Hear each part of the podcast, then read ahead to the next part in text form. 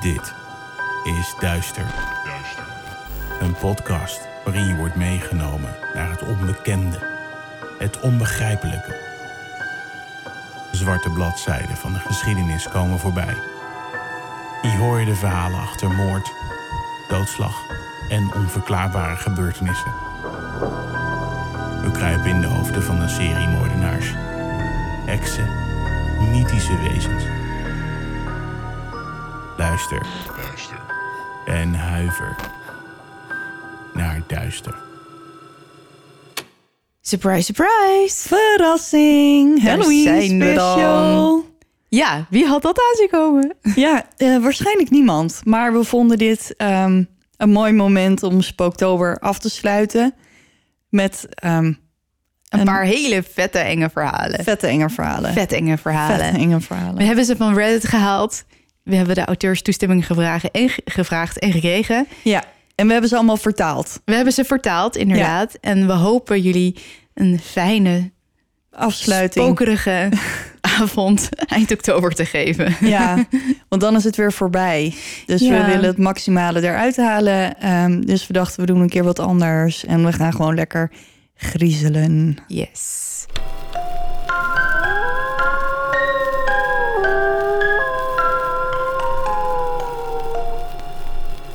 Ik mag beginnen. Ja, De originele schrijver van dit verhaal is Annex Maal. En de originele titel van dit verhaal is The Witches and the Circle. Oeh, spannend. Mijn oud-tante was het jaar daarvoor overleden. Haar huis zat vast in allerlei erfrechtclausules. Mijn vader trad op als verzorger zolang er niks geregeld was. Beter gezegd, ik was degene die echt voor het huis zorgde, totdat het van ons zou zijn en mijn pa het weer kon verkopen, zodat hij met dat geld zijn drankvoorraad kon aanvullen. Ik vond het niet erg. Het haalde me uit huis, weg van mijn vader, en het was een leuke plek om feestjes te houden en rond te hangen met mijn vrienden. Mijn vriend Chris hield van die plek. Ik denk dat hij die plek nodig had om zich te verstoppen. Ergens ver weg van zijn eigen huis met alle spullen van zijn dode moeder die rondslingerde, precies waar ze ze had achtergelaten, voordat haar leven uitging als een kaarsje op een verjaardagstaart, omdat een vrachtwagenchauffeur met slaaptekort er een einde aan maakte. Ons plan was om een Halloweenfeest te organiseren, alleen voor onze kleine groep vrienden. Chris kwam al snel op het idee om een seance te houden en bracht veel van zijn tijd door in de bibliotheek of bij een van de plaatselijke tweedehands boekwinkels om onderzoek te doen hoe zoiets werkte. Ik zei tegen hem dat het onderzoek allemaal niet nodig was, dat het gewoon een stom spelletje was. Maar hij stond erop het goed te doen. Ik denk dat Chris in de war was door de dood van zijn moeder. Ik had daarover moeten nadenken. Waarom hij zo graag contact met de doden wilde maken. Maar hij praatte niet veel over haar. En zoals ik al eerder zei, ik was stom. Er zijn dingen die gebeuren als je 19 bent en die je bijblijven. Je denkt van niet, maar ze doen het wel. Als dat niet de definitie is van iets dat blijft rondspoken, dan weet ik het ook niet meer. Ik haalde Chris op toen hij die avond terugliep van de dollarstore. Hij had verschillende zakken Halloween snoep, wat chips en een paar flessen frisdrank gekocht, stapte in mijn auto en daarna reed ik ons naar het huis. Chris dumpte het snoep in een grote plastic kom en sloeg op mijn hand toen ik probeerde een snoepje te stelen. Dat is voor de trick-or-treaters, eikel, zei hij met een lachje. De middag ging over in de avond en toen kwamen de trick-or-treaters opdagen, giechelend in hun Spider-Man en Incredible Hulk maskers. Ik deelde snoep uit terwijl Chris pizza bestelde en alles klaarzette op de tafel. Piet, Liz en Sophia kwamen om acht uur aan. Ik was blij en nerveus dat Sophia was komen opdagen. Ik was al maanden verliefd op haar. Maar met mijn slungelige lijf en knalrood krullend haar zag ik eruit als een vogelverschrikker die zich probeerde te verkleden als Ronald McDonald. Sophia daarentegen was klein, koel en mooi, met gitzwart haar en een huid waarvan het leek alsof ze nog nooit zonlicht had gezien. Zij was mijn geheime reden voor het feest. Ik maakte geen schijn van kans, maar een man mag hopen. Liz was Piets oude vriendin. Ze was bijna net zo lang als ik, met een geschoren hoofd, verschillende piercings en volledige sleeves op beide armen. Ik ben best slim, maar Liz? Liz was een genie. Ze slaagde voor elk examen zonder te studeren en volgde lessen op universitair niveau. We waren al een aantal jaar bevriend en hadden samen in verschillende klassen op de middelbare school gezeten, totdat ze halverwege het examenjaar stopte. De directrice vertelde haar in niet mis te verstaande bewoordingen dat ze niet zou toestaan dat een getatoeëerde freak als Liz de school zou vertegenwoordigen als de afstudeerstudent van dat jaar. Liz brak de kaak van de vrouw op twee plaatsen en dat maakte een einde aan haar tijd op het openbaar onderwijs. Piet was een wrak toen hij de deur doorliep. Ik was al bevriend met hem sinds we peuters waren. Zijn moeder had met de mijne in hetzelfde ziekenhuis gewerkt voordat mijn moeder de stad verliet. Ik hield van Piet alsof hij een broer was, maar hij had verschillende slechte gewoonten, waarbij zelfvernietiging nogal hoog op de lijst stond. Hij knikte gedag, strompelde naar de kast waar mijn oud-tante haar sterke drank bewaarde en haalde een fles persiksnaps tevoorschijn. Tegen negenen had Piet zich geïnstalleerd op de monsterlijke oude rode bank in de woonkamer met een natte lap over zijn ogen en een emmer naast hem. Waarom drinkt hij nou zoveel? vroeg ik aan Liz, terwijl we de meubels opzij schoven. Chris en Sophia rolden het grote vloerkleed op, zodat de hardhouten vloer eronder zichtbaar werd. Gezakt voor zijn rijbewijs, zei Liz, terwijl ze met haar ogen rolde. Alweer? Vroeg Chris, terwijl hij zijn dikke bruine haar uit zijn ogen streek. Dit is wat, de vijfde keer al dat hij zakt? Ik dacht dat ze het je na vijf pogingen gewoon uit medelijden cadeau geven. Hij heeft in ieder geval geen bosbessenpannenkoeken uitgekotst op de schoenen van de instructeur, zoals de vorige keer, zei Sophia. De andere gniffelde bij de herinnering. De zware oude staande klok in de woonkamer sloeg tien keer. Chris stond op. Oké allemaal, laten we beginnen. Liz probeerde Piet ver te krijgen dat hij bij ons kwam, maar hij sliep te diep. Ondertussen keerde Chris terug naar de kamer met een grote houten kist en haalde er een potje zout uit en een paar kaarsen. Hij gebaarde dat we in een kring moesten gaan zitten en goot het zout in een dubbele ring om ons heen. Een paar meter verder maakte hij een kleine, dubbele ring, maar nu voor de open haard. Vervolgens plakte hij voorzichtig verschillende stukjes papier vast, waarop hij vreemde geometrische symbolen had getekend. Ik nam de kaarsen van hem aan en plaatste ze op punten rond de cirkels en stak ze vervolgens aan met mijn zippo. Chris dimde de lichten en voegde zich bij ons. We namen onze posities in rond de houten kist. De cirkel was klein en toen Sophia zich op de grond liet zakken, raakte haar knie de mijne. Ik probeerde me op iets anders dan haar parfum te concentreren en keek van haar weg. Chris maakte de bovenkant van de kist open en pakte een metalen kom die hij op een metalen standaard plaatste. Daarna pakte hij wat stukken hout, deed ze in de kom en stak ze aan. Toen haalde hij een met stof omhuld voorwerp uit de kist en zette het voorzichtig voor zich neer. De donkere doek onthulde een boek gebonden in zwart leer met vreemde oude vergeelde pagina's. Chris bladerde door het boek, maar plots stopte hij en begon een lage zang in een vreemd ritme. Tijdens het zingen liet Chris gedroogde kruiden vallen in de metalen kom en een zware, scherpe, gele rook steeg op en prikte in onze ogen. Oude geesten, zei Chris, terwijl we hem aandachtig aanstaarden. Oude geesten, luister naar ons, we smeken u. Oude geesten, hoor onze roep. Oude geesten, antwoord ons. Oude geesten, kom naar ons. Oude geesten, de weg is open. Oude geesten, neem dit offer aan en kom naar ons toe. Chris haalde een scalpel, die niemand van ons had gezien, over de palm van zijn hand. Liz deinsde geschokt terug. Het bloed siste toen het de vlammen in de kom ontmoette. Jezus, Chris, zei Sophia. Hij bracht haar met een blik tot zwijgen. Oude geesten, hoor ons, de weg is open. Beantwoord onze. De deurbel ging. We sprongen allemaal op, ook Chris. De deurbel ging weer. Door de deur heen hoorden we gedempte stemmen. Sophia snoof en rolde met haar ogen. Uh, de oude geesten zijn hier en ze willen snop. Ik dacht dat je het licht op de veranda uit had gedaan. Ze stond op en liep naar de gang. Ze deed het licht van de veranda aan en opende de deur. En daar stonden twee kleine kinderen, beide gekleed als heksen, met puntige hoedjes en groene maskers. Ze giechelden, hielden hun kussensloopzakken voor Sophia en riepen: Snoep of je leven! Sophia keek om zich heen naar de snoepschaal en zag die toen op de keukentafel. Hij was leeg op wat wikkels na. Sorry kiddo's, we zijn helemaal op. Dat is wat het betekent als het licht op de veranda uit is.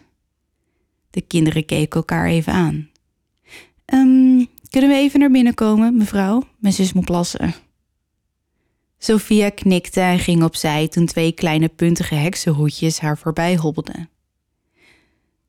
Toen de kleinste van het stel naar de badkamer ging, stond de langere bij de bank, naast Piet. Ze zei niets en keek met een merkwaardige blik naar hem. Ik merkte dat ik stiekem naar haar masker keek. Het leek veel te ingewikkeld voor een kindermasker. De zwarte gaten die haar ogen verborgen, leken te glinsteren in het licht. Plots kwam er een hoop kabaal vanuit de gang die naar de badkamer leidde. Chris en ik sprongen overeind en renden erheen om te zien wat er was gebeurd. De kleinste van de twee kinderen knielde neer. Het spijt me heel erg, meneer. Ik heb de spiegel aan de muur gebroken. Mijn hoed is te groot en hij moet tegen de lijst hebben gestoten. Ik struikelde, ik kon niet zien waar ik heen ging. Ze hield haar hoofd naar beneden en begon zachtjes te huilen. Het is maar een goedkope oude spiegel, joh, zei Chris. Hij stak een hand uit, zijn gesneden hand, dacht ik bij mezelf, zonder te weten waarom, en trok haar omhoog. Het wordt al laat. Je ouders moeten zich vast zorgen maken. Ja, het is bijna middernacht, zuster, we moeten gaan. We draaiden ons om en zagen het andere kind over Piet heen leunen, met haar groene masker dicht tegen zijn oor gedrukt. Hé, hey, wat doe je met Piet? zei Liz. Ze stond op en liep naar het grotere kind.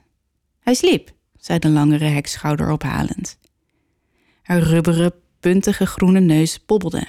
Ik wenste hem alleen maar wel rusten. De twee kinderen vertrokken, terwijl ze hun kussensloopzakken vasthielden en elkaars hand pakten terwijl ze over de stoep liepen. Toen ik ze de hoek om zag gaan, zou ik zweren dat ik ze allebei om de beurt aan de hand van de kleinere zag likken. Eeuw. We deden de lichten uit, deden de voordeur op slot en staken de kaarsen aan die uit waren gegaan. Chris pakte zijn boek weer op en wij voegden ons weer bij hem in de zoutcirkel. Oude geesten, hoor ons, zei hij op dramatische toon. Oude geesten, we noemen jullie. Oude geesten, luister naar onze roep. Oude geesten, antwoord ons. De oude staande klok begon te slaan, de eerste van twaalf. Chris strooide nog meer kruiden in de rood gloeiende metalen kom. Oude geesten, we smeken u. Plots was er een windvlaag en ging er een kaars uit. Sophia snoof en legde haar hand op de mijne. Mijn hart stopte met kloppen.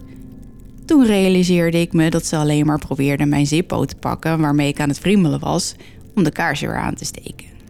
Ze knipoogde naar me. Er ging weer een kaars uit. En een ander. De kamer was ondergedompeld in duisternis, alleen verlicht door de flikkeringen van de kolen in de metalen kom. Oh, oké, zei Chris, met slechts een lichte trilling in zijn stem. De oude geesten hebben onze oproep gehoord en uh, hebben gereageerd. Hij verschoof een beetje en sloot de kist. Op de bovenkant zagen we dat er sierlijke letters en cijfers in waren gegraveerd, in de stijl van een Ouija-bord. Chris haalde een kleine witte planchette uit de zak van zijn overhemd en wenkte dat we onze handen erop moesten leggen. We bewogen de planchette op het bord in kleine, langzame cirkels. Oude geesten, zijn jullie hier bij ons? Een harde klop in de keuken. Ik deed alsof ik wilde opstaan en Chris gebaarde dat ik moest stoppen. Verlaat de cirkel niet, zei hij. Blijf binnen de cirkel, breek hem nooit. Niets kan je schaden als je de grens niet overschrijdt. Ik keek hem aan en legde mijn handen weer op de planchette. Oude geesten, zijn jullie hier bij ons? vroeg Chris opnieuw.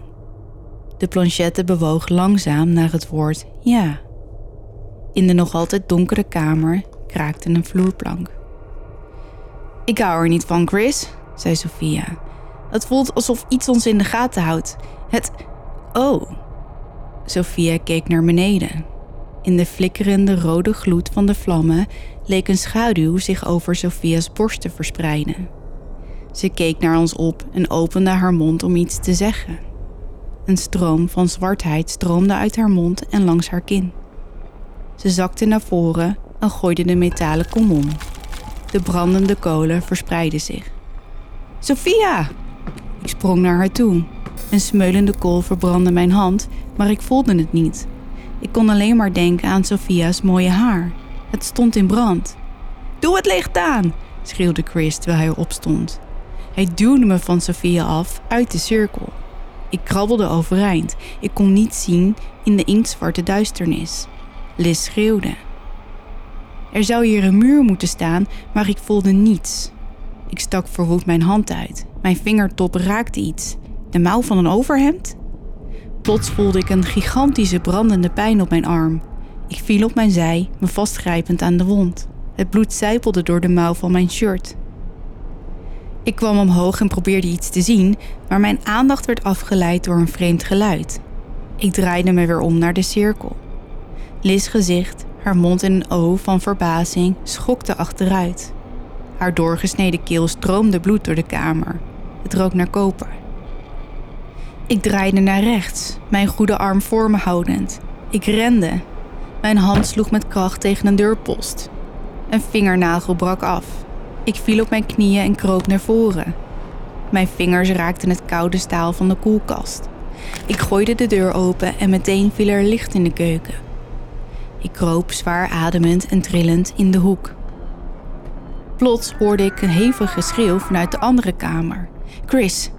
Ik hees mezelf op aan het aanrecht en griste een zware gietijzeren koekenpan van het fornuis. Met de pan hoog opgeheven positioneerde ik me naast de deuropening. Bloed zijpelde langs mijn arm en ik hoorde het op de grond druppen. Ik hoorde het langzame, gedempte geluid van voetstappen. Er was een lage, hijgende ademhaling. Ik stond daar als verlamd. Wat als het Chris was of Sophia? En terwijl ik nadacht over wie het zou zijn, zag ik de glinstering van het slagersmes. Ik zwaaide zo hard als ik kon. Mijn lippen vertrokken zich tot een grimas die mijn tanden ontblootte en ik gromde onwillekeurig haar. De rand van de gietijzeren pan zakte in Piets gezicht alsof hij een zondagochtendei was. Hij zakte als een slordige hoop in elkaar. Ik zwaaide nog een keer en nog een keer en sloeg net zo lang totdat zijn hoofd een bloederige klont was geworden. Ik sloeg hem tot zijn lichaam stopte met trillen. Ik hield de pan nog steeds vast terwijl ik naar de voordeur rende. Het kostte me een uur om die te bereiken.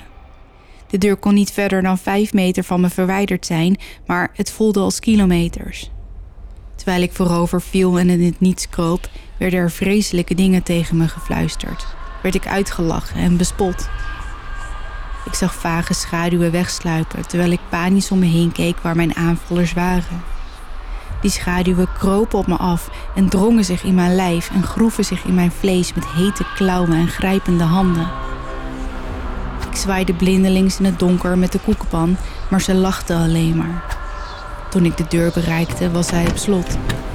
Compleet buiten mezelf sloeg ik het antieke glas- en loodstuk en klom er vervolgens doorheen, waarbij ik het vlees van mijn handen en armen afscheurde. In het officiële politierapport staat dat Peter McCulty, een witte man van 19 jaar oud, onder invloed was van een grote hoeveelheid gereguleerde stoffen. Ze vonden sporen van Adderall, Effexor en PCP en een aantal andere niet geïdentificeerde stoffen, waardoor Piet een psychose kreeg en zijn vrienden doodde. Aanvankelijk was ik verdachte nummer 1. Een politieagent zag me midden op straat lopen, onder het bloed door tientallen snijwonden, met mijn vuist stevig geklemd om de steel van een gietijzeren pan. De politie nam mijn verhaal niet meer serieus toen eenmaal was vastgesteld dat er drugs in het spel waren. Wat hem betreft hadden een stel kinderen te veel gedronken tijdens Halloween. Ze speelden een satanisch ritueel. Toen ging er een van hen uit de stekker en doodde de andere. Het gebeurt elke Halloween. Ik werd twee weken lang in psychiatrische bewaring gesteld. Pas nadat ik was vrijgelaten, kwam ik erachter dat de politie maar drie lichamen had teruggevonden, niet vier. Ze hebben Chris nooit gevonden, of ook maar enig spoor van hem. Ik ben nooit meer naar dat huis teruggegaan. Toch denk ik er elke avond aan om terug te gaan. Dan neem ik mijn medicijnen. Medicijnen die me meestal doen vergeten en die het gefluister onderdrukken dat ik hoor in die lange zwarte uren voor zonsopgang. Maar soms hoor ik ze nog steeds. Elk jaar, als Halloween nadert, worden de stemmen luider, zelfs als ik mijn dosis verhoog. Ze vertellen me vreselijke dingen. Ze vertellen me dat het mijn schuld was. Ze zeggen dat ik degene was met het mes. Dat is het einde van dit verhaal. Zo scary. Echt wel. Oh, ik zat er helemaal in. Zat je er helemaal in? Ja, ik eh, neem het gelijk van je over. Ja, we gaan gewoon, eh, we gaan niet te veel lullen, we gaan gewoon lekker gauw door.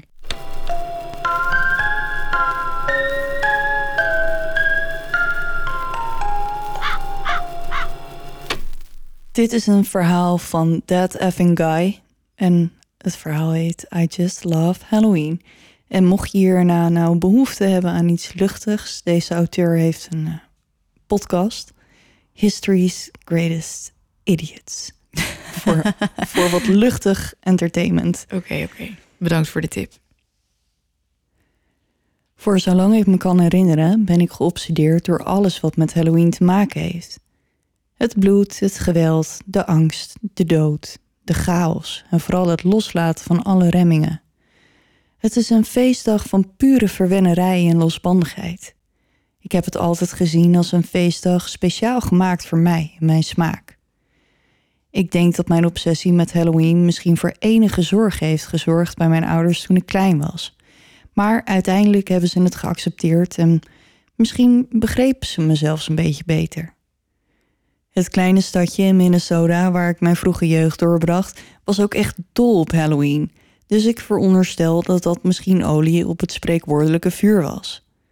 Als ik zeg dat ze er veel werk van maakten, dan bedoel ik dat het veel meer was dan alleen een paar saaie, gekke versieringen in de hoofdstraat. De hele stad deed mee. En hoe? Gedurende de hele maand oktober waren er festiviteiten.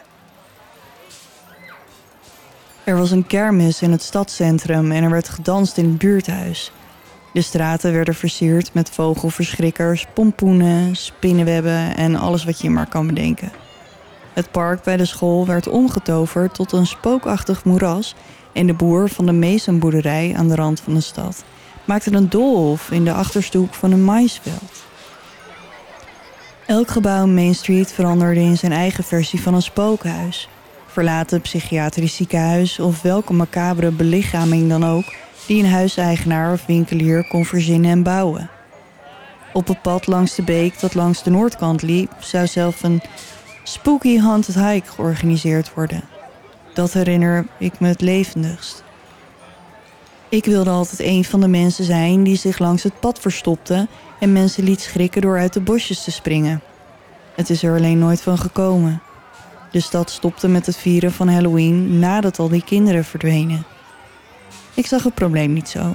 Ik bedoel, het mysterie droeg alleen maar bij aan de spanning en angst die erbij hoort. Dat is waar Halloween om draait, toch? het was de nacht voor Halloween toen ze verdwenen. Ik was toen misschien nog maar zeven of acht en mijn ouders flipten echt helemaal. De hele stad werd gek eigenlijk. Ik herinner me dat het de avond voor Halloween was, omdat ik super overstuur was, dat ik niet mocht gaan trick-or-treaten. De stad ging in een soort van totale lockdown, voordat lockdowns hip werden. De kinderen die vermist raakten zaten slechts een paar klassen hoger dan ik op school en konden niet ouder zijn dan een jaar of twaalf. Ze waren als groep op pad gegaan en liepen een stukje voor hun ouders uit. Ze huppelden en dansten langs het spookachtige pad, grappend en lachend. Na een tijdje hielden het gelach en de grappen op. Het werd stil. De ouders van de kinderen merkten het eerst niet eens. Ze waren afgeleid door hun eigen gesprekken. Pas toen ze klaar waren met de wandeling, realiseerden ze zich dat de kinderen nooit uit de bossen langs de beek waren gekomen. Tegen de tijd dat ze teruggingen om hun kinderen te zoeken, was er geen spoor meer van ze te bekennen. Alle andere maanden van het jaar was het gewoon een wandelpad waar mensen hun honden uitlieten, jogden en waar jonge geliefden hand in hand liepen tijdens romantische wandelingen onder het maanlicht. Na die Halloween deden mensen dat niet meer. Het trauma van de vermissing zat zo diep, ze konden het maar moeilijk loslaten. Ik vond het maar dom. Het hoort gewoon bij het leven. Er gaan voortdurend mensen dood of raken vermist. Plus, die specifieke kinderen die vermist werden, waren sowieso behoorlijk verrotte klootzakken. Oh, Als je het mij vraagt, was de stad beter af zonder die verschrikkelijke etters. nou zeg.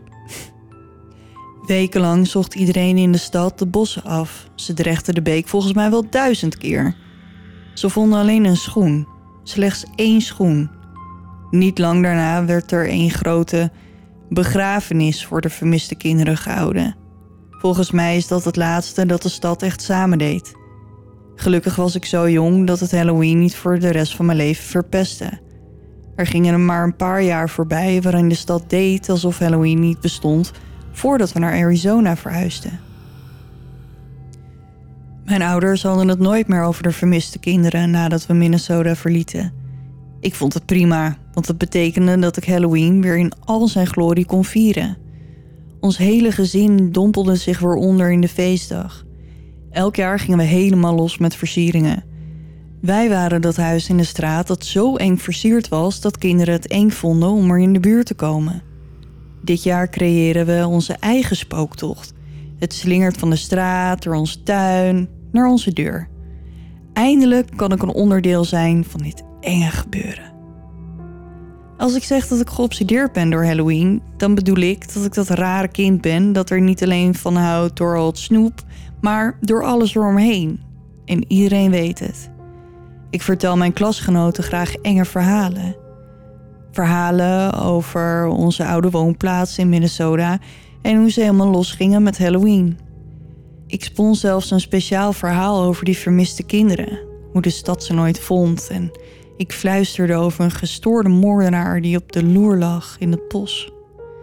Ik denk dat dat verhaal een paar van mijn klasgenoten nachtmerries heeft bezorgd. Voor mij is het een soort drugs om zo'n reactie en dat niveau van angst van iemand te krijgen. Ik hou er zo ontzettend veel van. Daarom besloot ik dat ik dit jaar een bus moest creëren om de volledige beleving te krijgen. Iets waar mensen echt bang voor zijn. Vermiste kinderen leken de vorige keer goed te werken, maar ik wilde meer. Iets groters. Ik vroeg me af wat er zou gebeuren als ze deze keer de lichamen zouden vinden. Deze keer misschien verminkt. Ik heb de kinderen al uitgezocht. Ik hoop dat het niet moeilijker is met oudere kinderen. Ik dacht dat mijn ouders furieus zouden zijn als ze mijn plan ontdekten, maar tot mijn verbazing begrepen ze het volkomen. Ze vertelden me dat ze wisten van mijn verslaving, als je het zo wil noemen, en ze wisten het al heel lang. Papa vertelde me hoe ze erin slaagden de lichamen in Minnesota te verbergen, zodat ik niet gepakt zou worden. Ik had me altijd afgevraagd hoe niemand ze ooit had gevonden. Maar ik was denk ik te opgewonden over de angst die die vermissingen veroorzaakte om veel vragen te stellen. Want wat kan ik zeggen? Ik was jong en ik had ehm, mijn niche nog niet ontwikkeld. Het wordt deze keer nog beter dan de vorige keer. Veel beter. We gaan hun lichaamsdelen gebruiken om onze spooktocht te versieren. Jezus. Het wordt magnifiek. Heel levensecht. Het mooiste is dat we na deze Halloween weer opnieuw kunnen beginnen. Een nieuwe stad, nieuwe identiteiten, alles. Het plan is werkelijk prachtig en als het goed is, gaat het voor veel opschudding zorgen. Ik denk dat tegen de tijd dat mensen erachter komen dat er versieringen echt lichaamsdelen zijn, we de boel in de fik steken. Als de rook is opgetrokken, zal onderzoek uitwijzen dat mijn ouders en ik vastzaten in het vuur toen er brand uitbrak door een gaslek. Ik hoop alleen dat we niet zo lang hoeven te wachten om het na dit jaar weer te doen. Nou, nou, Einde. Die had ik even niet eh aanzien komen. Nee, zag hem niet aankomen? Nee, dat meest- was ook de bedoeling. meestal heb ik hem wel in de smiezen. Maar eh, Nee, nou, gelukkig zijn het maar verhalen. ja. ja.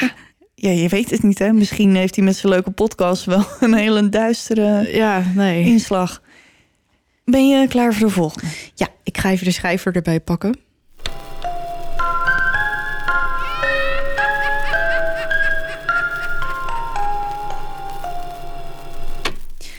Dit volgende verhaal is van Moeselin 001 of 001, wat je wil zeggen. En het heet Halloween is just around the corner and I couldn't be more scared after what happened last year. Halloween staat voor de deur en ik ben verschrikkelijk bang naar wat er vorig jaar is gebeurd. Ik was dat typische kind. Om te zeggen dat ik van Halloween hield was een understatement.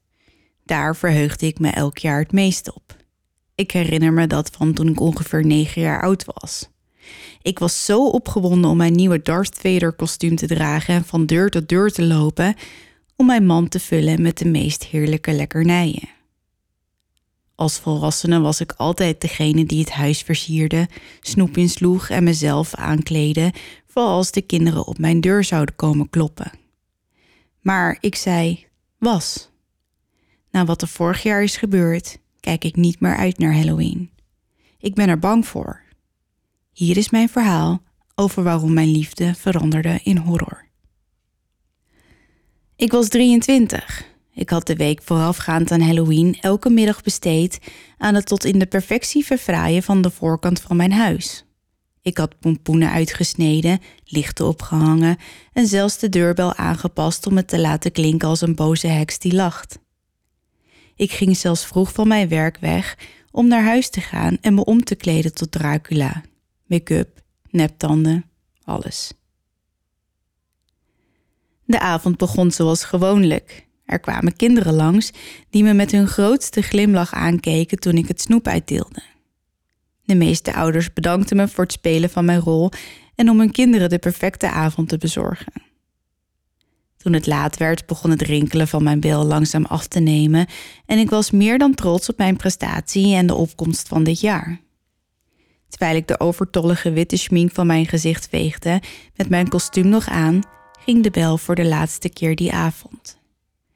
Ik had nog steeds snoep over en ik dacht dat het een iets ouder kind moest zijn, misschien zelfs een tiener, die zo laat op de avond nog aanbelde. Weer ging de bel en er werd geklopt, en meteen daarna klonk er een stem door de deur, hoewel ik het niet kon verstaan. Ik rende naar mijn voordeur en opende hem met een grote glimlach, die snel verdween toen het lijkbleke kind mijn huis binnenrende, mijn voordeur op slot deed en er met zijn rug tegenaan ging staan. Je moet me helpen, zei het kind. Eh, oké, oké, zei ik, terwijl ik zijn hand pakte en hem meenam naar de woonkamer.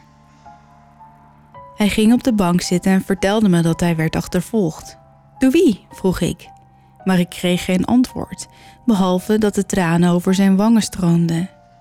Hij zal hier snel zijn, je moet me helpen, snikte hij weer. Het? vroeg ik. En nog voordat ik het woord had uitgesproken, begon het te kloppen. Het was niet luid, het was meer gigantisch luid.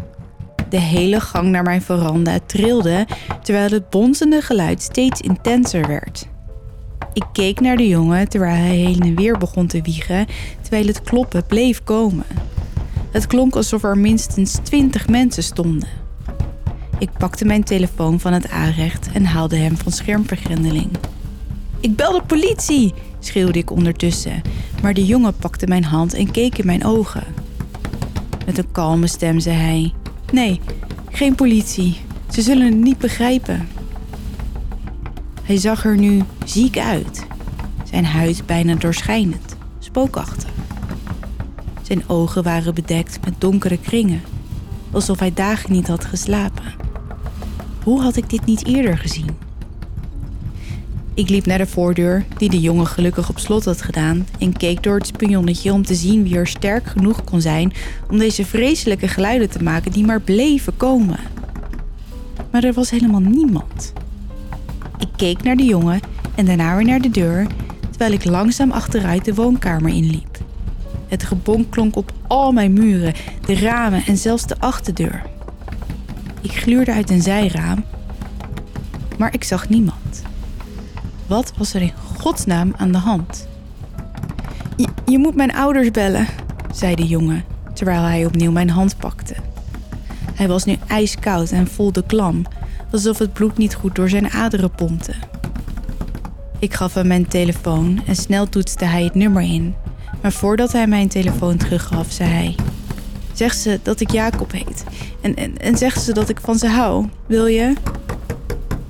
Ik knikte langzaam, nog steeds niet in staat om te begrijpen wat er nou aan de hand was, omdat het bonzen maar niet leek te stoppen. Een paar keer ging de telefoon over en nam er een man op, vermoedelijk de vader van de jongen. Um, hi, um, kun je me horen? zei ik, niet zeker wetend of hij me goed zou kunnen verstaan door de harde geluiden die uit mijn huis kwamen.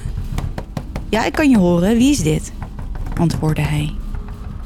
Ja, um, ik, ik bel namens Jacob. Hij is hier en hij zei dat ik je moest bellen. Kun je hem ophalen? zei ik, terwijl ik probeerde zo kalm mogelijk te blijven, zodat hij zich geen zorgen zou maken omdat zijn zoon in gevaar zou kunnen zijn. Hij zei niets, maar ik hoorde een vrouw op de achtergrond vragen wie er nog zo laat belde. Meneer, zei ik iets dringender. Is dit een of andere zieke grap? Vandaag is niet de dag om met me te zollen. 1 april was zes maanden geleden. Het bonzen leek nu wat af te nemen. Nee, nee, Jacob is hier en je moet hem komen ophalen.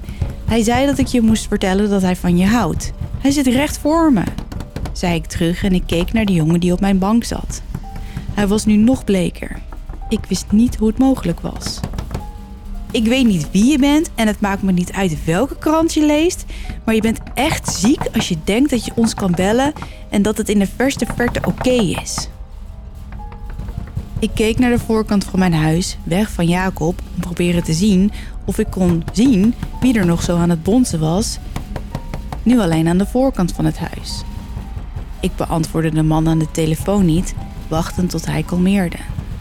Onze zoon is dood, al drie jaar. Ik hang nu op, bel mij of mijn vrouw nooit meer, zei hij en hij hing op, terwijl het geluid van volledige stilte me de rillingen over mijn rug deed lopen. Het bonzen was gestopt zodra het woord dood de mond van de man had verlaten. Ik keek verbaasd en angstig om me heen. Jacob was nergens te bekennen. Zijn dood, na enig onderzoek, was onopgelost en vol mysteries. Maar hij was inderdaad overleden op Halloween-nacht drie jaar eerder. De dag na de bizarre gebeurtenis haastte ik me om al mijn Halloween-versieringen weg te halen en samen met mijn kostuums gingen ze allemaal naar het dichtstbijzijnde vuilnisstation. Ik zal geen Halloween meer vieren. Ik hang geen versieringen meer op in mijn huis. Ik doe niet langer de deur open op 31 oktober of een van de dagen rond die tijd van het jaar. Ik word nog steeds achtervolgd door de bonkende geluiden van mijn huis. Ik kan ze maar niet van me afschudden. Maar het ergste van alles is dat ik het bleke jongensgezicht niet kwijt kan raken dat naar me opkijkt. Ik weet niet wat hem die nacht volgde, maar ik ben doodsbang dat het de volgende keer achter mij aan zal komen. Halloween staat voor de deur en ik weet niet wat ik moet doen. Wat is er met Jacob gebeurd? Ik weet het niet. Maar wat kan er nou gebeurd zijn dat, dat het dan zo dat hij dan ook zo achtervolgd wordt. Misschien was hij in zijn eentje aan het trick-or-treaten en een groep mensen, kinderen. Ik weet het niet. Ik maar krijg er wel een beetje rillingen van. Ik ook, arme jongen. Ja. Nou, ik uh, sluit hem even af, ja, met mijn laatste, laatste verhaal. Ja.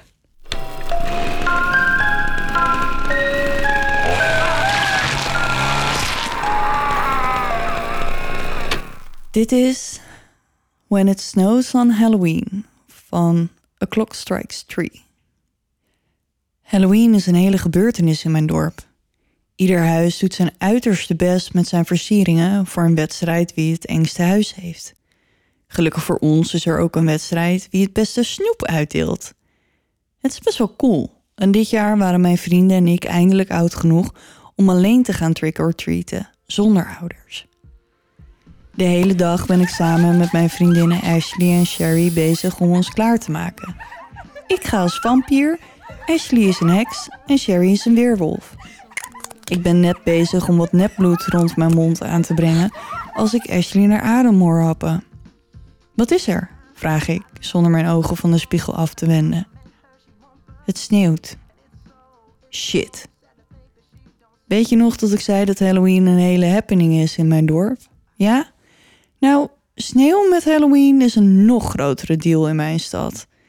Het kwam maar één keer eerder voor in mijn leven en dat was tien jaar geleden toen ik twee was. Dus ik herinner me dat helemaal niet. Maar goed, dat doet er niet toe. Elk jaar in de dagen voor Halloween hameren de volwassenen in het dorp erop dat sneeuw op Halloween een slecht teken is en dat als het sneeuwt we de regels moeten volgen. Dit zijn de regels. Als het sneeuwt met Halloween moet elke trick-or-treater die een masker draagt gevraagd worden om hun masker af te zetten voordat ze snoep mogen pakken. Als je een masker op hebt, moet je hem afzetten voordat je snoep pakt. Als iemand weigert om zijn masker af te zetten, geef je ze geen snoep en je zegt helemaal niets tegen ze. Oké. We wisten niet waar de regels vandaan kwamen en eerlijk, het boeide me ook niet. Sherry is tenslotte de enige met een masker. Lekker voor je, Sherry, grap ik. Ik hoop dat die haarbal van een masker makkelijk op en af te zetten is. Ja, Cher, Michaela en ik laten je gewoon achter hoor, als je niet snel genoeg bent, zei Ashley met een lach. Ja, haha, grappig hoor jongens. Het goede nieuws is dat we die avond bij Ashley thuis zijn en haar moeder is niet zo'n zeur. Ze wijst ons vast even snel op de regels en laat ons dan zonder problemen gaan. Mijn moeder is aan de andere kant zeker weten een zeurkous. Ik voelde het telefoontje al binnenkomen voordat mijn telefoon überhaupt begon te rinkelen. Ja, mama, zeg ik zodra ik opneem, zonder haar een woord te laten zeggen. Sherry is de enige met een masker op en ze weet dat ze hem af moet zetten voordat ze snoep aanneemt. We zullen met niemand praten die zijn masker niet afdoet, bla bla bla bla. Ik hou van je en ik zie je morgen. Ik hang op en moet giechelen. Ouders, vreselijk toch? Nadat we een laatste blik op onze kostuums hebben geworpen om er zeker van te zijn dat ze perfect zijn, struikelen we uit de voordeur de besneeuwde straat op. Ons plan is om bij de buren te beginnen en ons dan langzaam een weg door de buurt te banen, terwijl het alsmaar donkerder wordt. De straten in het centrum hebben echt extreem griezelige huizen en we willen daar pas aankomen als het goed donker is, voor het maximale spookeffect. Denk je dat Joss en de jongens er ook zullen zijn? Vraagt Ashley als we over de stoep naar het dichtstbijzijnde huis lopen. Ze is overduidelijk verliefd op Josh, maar zweert altijd dat het niet zo is. Ik heb geen idee, Ash, zeg ik, terwijl ik op de bel van het huis druk. Trick or treat! Sherry wordt steeds sneller in het op- en afzetten van haar masker als haar dat gevraagd wordt. Ik moet het haar nageven, want ze zet hem iedere keer weer op. Ik weet dat het masker de weerwolf-outfit compleet maakt, maar als ik haar was geweest, had ik het waarschijnlijk na het vierde of vijfde huis opgegeven. Vlak voor negen uur komen we bij het laatste huis van de buurt aan. Ze staan erom bekend dat ze aan het einde van de avond twee grote repen snoep weggeven om er maar vanaf te komen. We rennen langs een groepje kinderen die net bij het huis vandaan komen en rennen de trap op. Trick or treat! Wat een mooie kostuums hebben jullie aan. Hier, neem maar twee repen als je wilt, zegt de vrouw die bij de deur staat. Maar jullie twee moeten eerst jullie masker afdoen. Huh? Twee? Ik kijk naar Sherry en zie een ander kind naast haar staan. Hij is verkleed als vogelverschrikker met een jute zak over zijn hoofd. De mond is er scheef opgestikt en de ooggaten hadden een gekartelde rand. Er loopt een rilling over mijn rug en ik kijk de andere kant uit. Gewoon een ander kind dat zijn laatste beetje snoep komt halen. Net zoals wij, voordat iedereen in de buurt het licht op hun veranda uit zou doen en er een eind aan breiden voor de avond. Ik reik in de plastic pompoen die de vrouw vasthoudt en pak een Twix en een Milky Way. Ik kijk naar Sherry, die bezig is haar masker af te zetten. De vogelverschrikker staat doodstil naast haar, zijn masker nog steeds op zijn hoofd. Ashley pakt ook twee repen en stoot Sherry aan.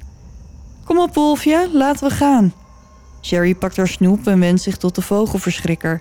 Hé, hey, je moet je masker afdoen als je snoep wil. Sherry, je mag niets tegen hem zeggen, riep ik uit. Wat? Ze kijkt een seconde verward voordat ze zich haar fout realiseert. Oh shit, de regels. Sherry is pas drie jaar geleden in het dorp komen wonen, dus de regels staan bij haar niet zo in haar hersenen gebrand als bij Ashley en mij. We kijken nerveus naar de vrouw bij de deur, hopend dat ze ons gaat vertellen dat de regels gewoon een dom verzinsel zijn om Halloween extra eng te maken. In plaats daarvan trekt er een uitdrukking van pure angst over haar gezicht en ze trekt de plastic pompoen snel tegen haar borst. Rennen, fluistert ze voordat ze de deur dichtslaat en hem op slot draait. Ashley en ik grijpen Sherry bij haar arm en trekken haar de trap af.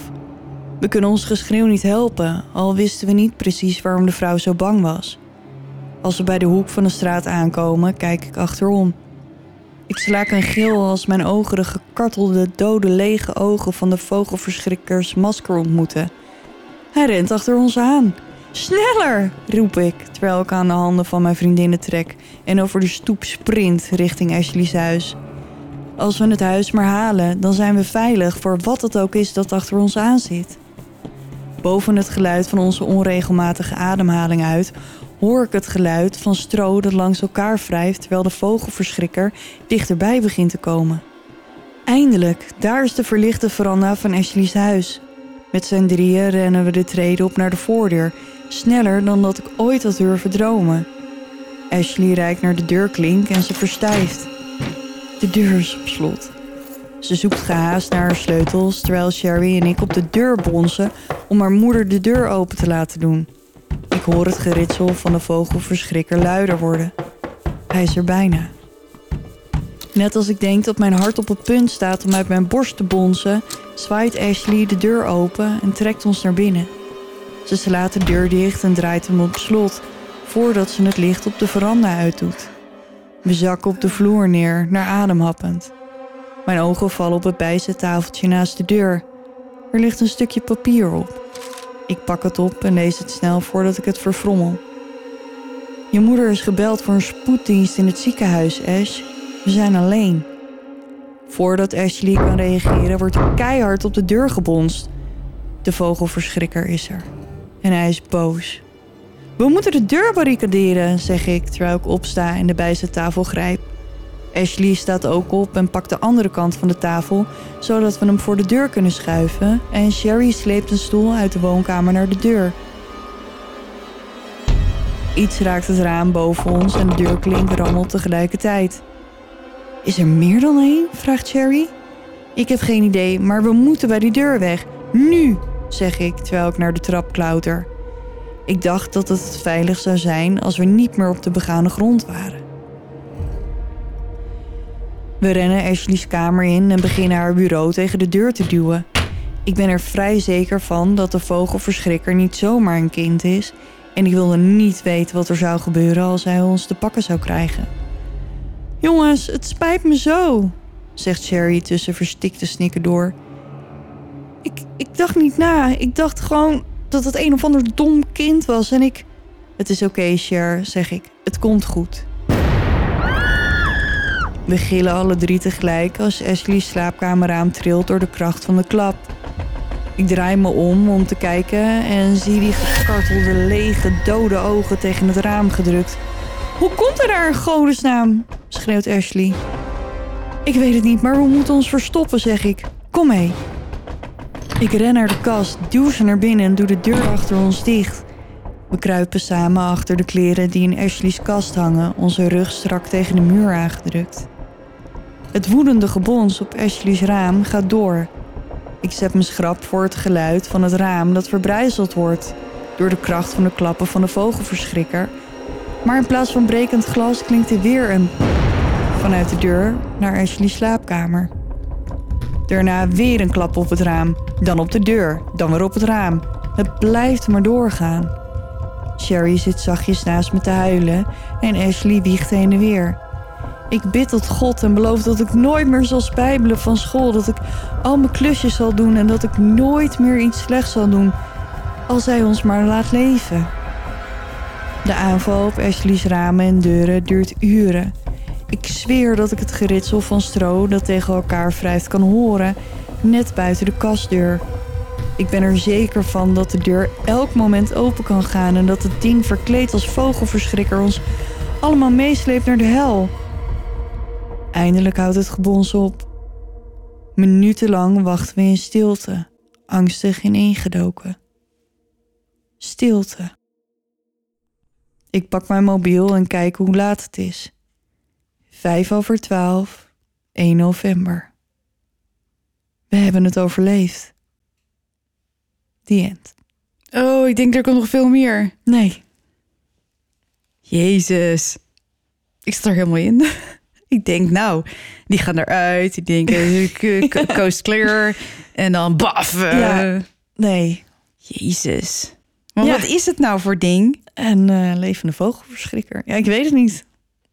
Maar wat doen die daar en hoezo mag je ze niet tegen ze praten? En masker en wat? Wat? Geen idee. What the fudge? Goed. Het is echt zo'n ontzettende moederuitspraak trouwens. Ja, maar echt. Ehm, Dat komt omdat ik nerveus word hiervan. Dan ga ik gekke dingen zeggen. Maar ik oké. ook gewoon een beetje gespannen van mijn eigen verhaal. Ja, dat eh, snap ik. Ja, Ik vond hem heel spannend. ik ook. Jongens, het zit erop. Ja, Dit was onze Halloween special. dit was onze Halloween special. Ja, Als extraatje voor jullie trouwe luisteraars. ja. En ook een beetje voor onszelf, want het Ah, was ja, natuurlijk best wel heel cool Mhm. om te doen. Ehm, ja, ze kunnen het allemaal niet verstaan, maar ik wil toch graag alle auteurs bedanken Ja. dat we hun verhalen hebben mogen gebruiken. Vond je een van de verhalen nou echt heel leuk? En zit je op Reddit? Stuur ze dan even een berichtje en zeg dat je bij ons vandaan komt. ja, vinden ze vast leuk om Dat te vinden ze vast wel leuk om te horen. Ik eh, ga in ieder geval de aflevering naar ze toesturen. Maar ja, ze kunnen het niet verstaan. Dus, maar goed, dan weten ze in ieder geval. Ah ja, dat ze horen hun namen. Ze Ja, kunnen vast daarom. wel eh, ontdekken welk verhaal van hen is. Ja, dus nog een keer alle show notes of alle auteurs en extra informatie staat in de show notes. En nou ja, geef ze een beetje liefde als je ze ergens kan vinden. Of op Reddit, eh, Twitter. eh, Dat zei je al. Twitter? Zeg ik Twitter? Nee, maar wel op Reddit. Ja, op Reddit vooral. Eh, er is ook iemand met een YouTube-kanaal, dus kan ook daar. Goed jongens, ik, eh, ik moet nog naar huis rijden. Mhm. En het is donker en het is heel laat. En het is Halloween. En het is Halloween. Dus dank jullie hartelijk voor het luisteren, Ja. jongens. En onthoud, Blijf in het licht, want je weet nooit wat, er in het duister op je wacht.